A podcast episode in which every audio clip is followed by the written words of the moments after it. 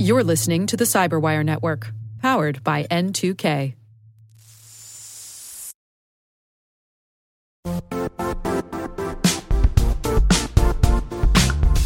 Don't struggle to align your organization's cybersecurity with business risk. Get the only solution that goes beyond reacting to threats with vulnerability and risk monitoring. You need the next evolution of M D R, and only Critical Start delivers it. Critical Start doesn't just monitor and respond to threats. They put you in control by detecting suspicious activities, quickly responding to contain threats, and identifying your most critical assets and protecting them against vulnerabilities and exposures. With continuous visibility, expert guidance, and measurable risk reduction, Critical Start has redefined what it means to manage cyber risk. Demonstrate provable security maturity to your leadership while positioning your program to achieve the greatest risk reduction per dollar spent. Stop fearing risk and start managing it with Critical Start. Visit critical start dot com and request a demo today. That's critical start dot com.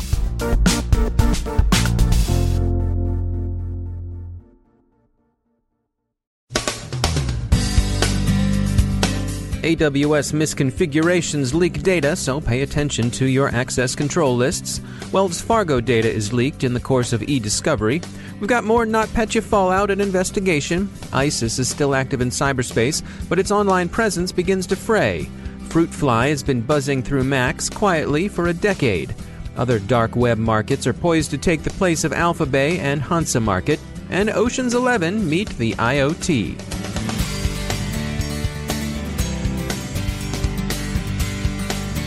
I'm Dave Bittner in Baltimore with your CyberWire summary for Monday, July twenty-fourth, twenty seventeen.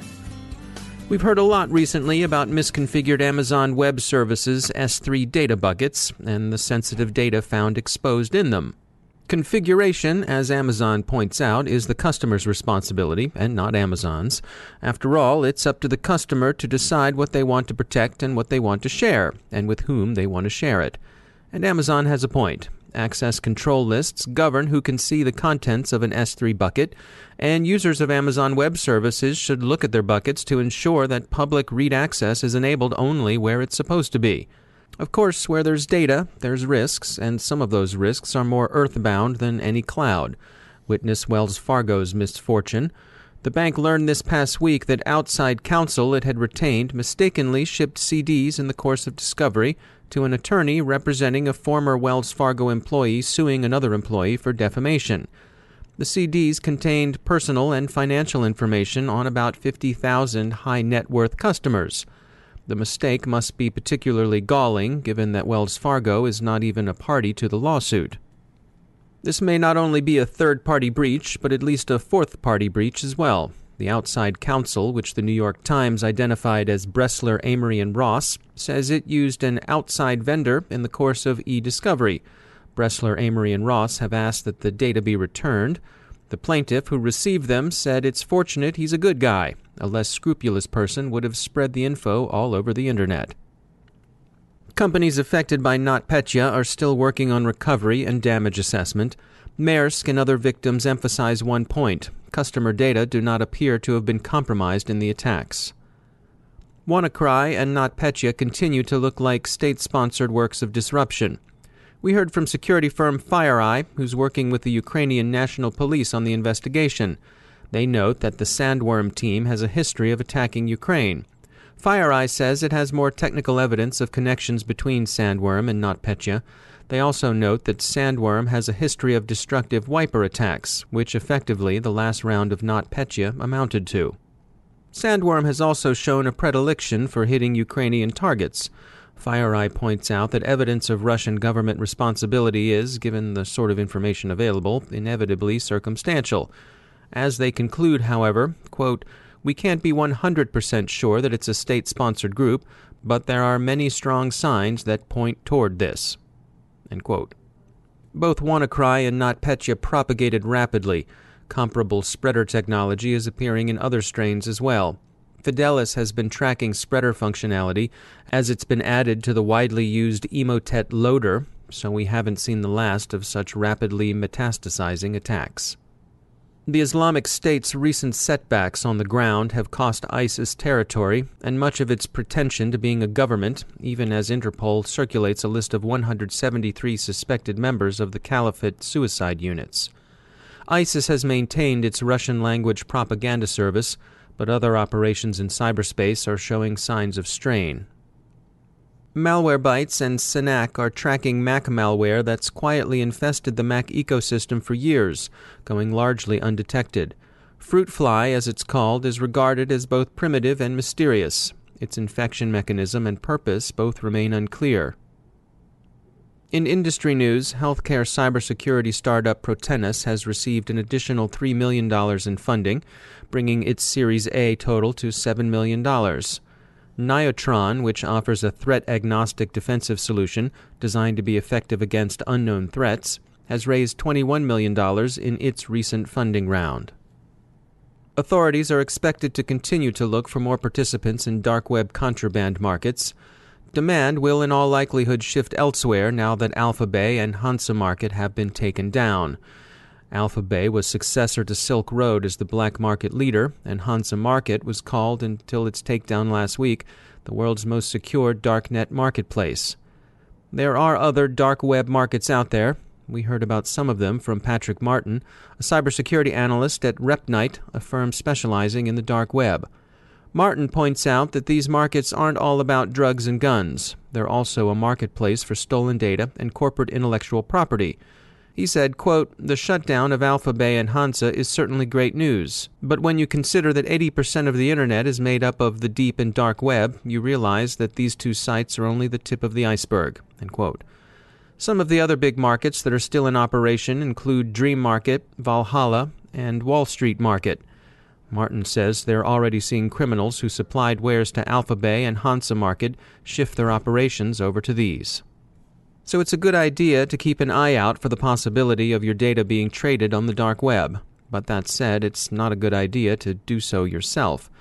As Martin puts it, quote, "The dark web is definitely not safe surfing.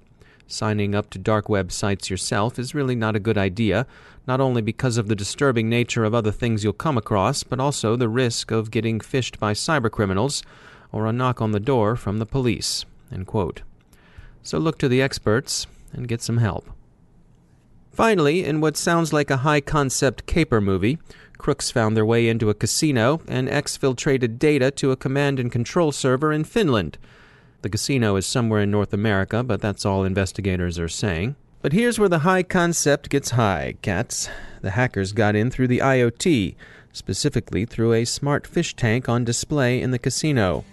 Security firm Darktrace, which investigated, says that the hoods exploited a recently introduced device and used their access to bypass the casino's other, normally formidable defenses. The kind of fish in the tank are unknown, but they were probably just innocent bystanders.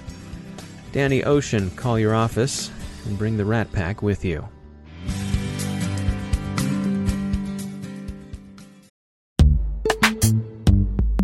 Every day, your I A M tech debt grows. Your multi-generational services struggle to work together. Building an identity fabric can fix this. It makes all your identity tooling stronger and allows you to connect any app to any service you want to use, with zero coding, zero maintenance, and zero app downtime. Strata's identity orchestration platform separates the identity logic from your applications, so you can optimize existing I A M tools and manage them in a single control plane. Now, every vendor, standard, and architecture work together. In short, building your identity fabric means you can secure your non-standard apps, keep your complex access policies, retire outdated I D Ps, and modernize in record time. So build your fabric with Strata Identity and get rid of tech debt for good. Visit strata.io slash cyberwire, share your identity priorities, and receive a pair of AirPods Pro. Offer valid for organizations over five thousand employees. Connect today at strata.io slash cyberwire.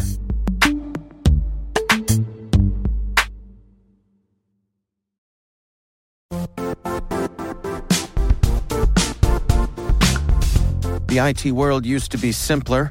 You only had to secure and manage environments that you controlled. Then came new technologies and new ways to work. Now, employees, apps, and networks are everywhere. This means poor visibility, security gaps, and added risk. That's why Cloudflare created the first-ever connectivity cloud. Visit cloudflare dot com to protect your business everywhere you do business.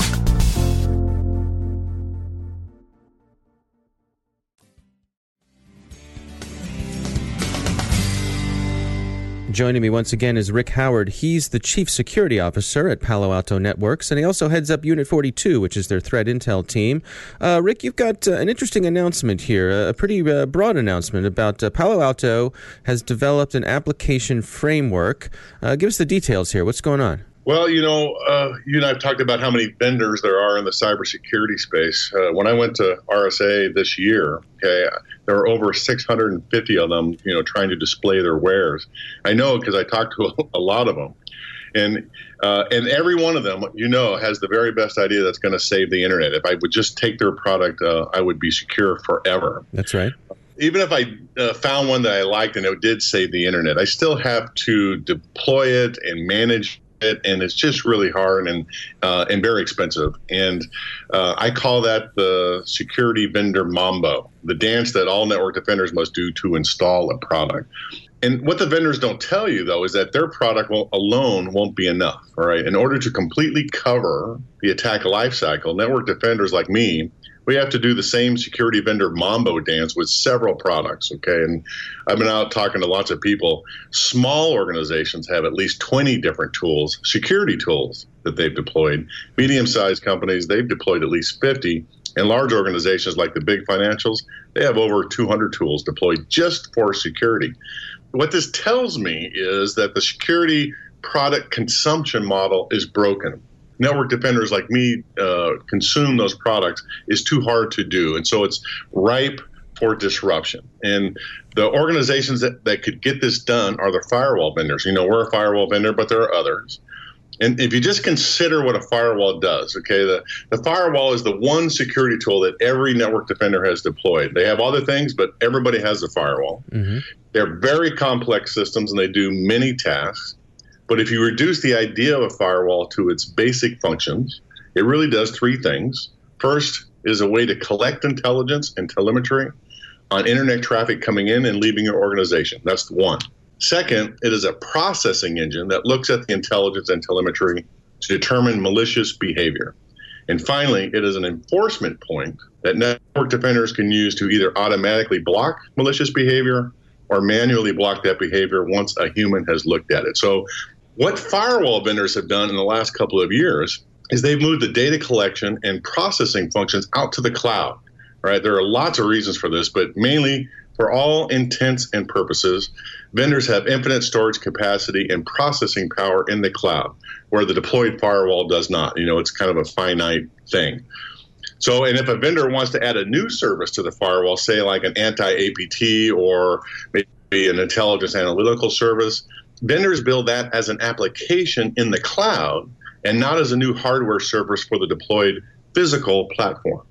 So the vendor collects the data in the cloud, the new anti-A P T service runs its algorithms on the cloud data, and then sends blocking decisions back down to the infrastructure to its customer. So that's kind of where the industry has gone the last couple of years. Hmm. If you take that evolution and think about what could happen next, the consumption model for security products could get flipped on its head, right? This disruptive logical next step is for firewall vendors to allow those other six hundred fifty tools to use the same infrastructure that is already deployed for the firewall. Instead of network defenders doing the security vendor mambo for twenty or fifty or two hundred tools, firewall vendors will allow those same security tools to run as applications on top of the data cloud and use the deployed physical firewall as the enforcement point. So consuming a new security product will become as easy as it is to download the next Angry Birds game to your iPhone. Okay, that's that's what we're going for here, right? So network defenders will go to the security app store, download the cool new security tool they saw at R S A in the last conference, turn it on, and then the security vendor mambo, that dance we always have to do now, will be replaced by an on-off switch. That's where we're going. We call it the application framework. What that is a fantastic name. I know it's really sexy. Okay, but right? But I expect all the firewall vendors will offer something similar in the very near future. All right. So the bottom line to all this application framework is a completely disruptive idea, and is the next logical extension of automatic orchestration. Vendors making it easier to deploy security tools. All right, Rick Howard, thanks for joining us.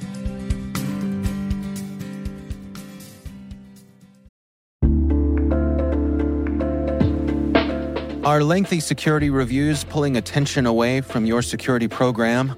With the largest network of trust centers, Vanta can help you streamline security reviews to win customer trust, save time, and close deals fast.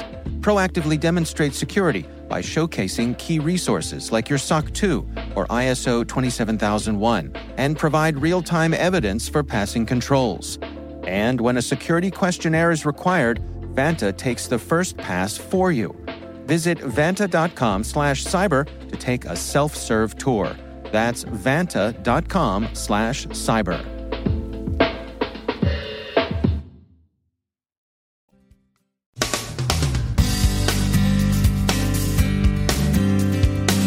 And that's the CyberWire. We are proudly produced in Maryland by our talented team of editors and producers. I'm Dave Bittner. Thanks for listening.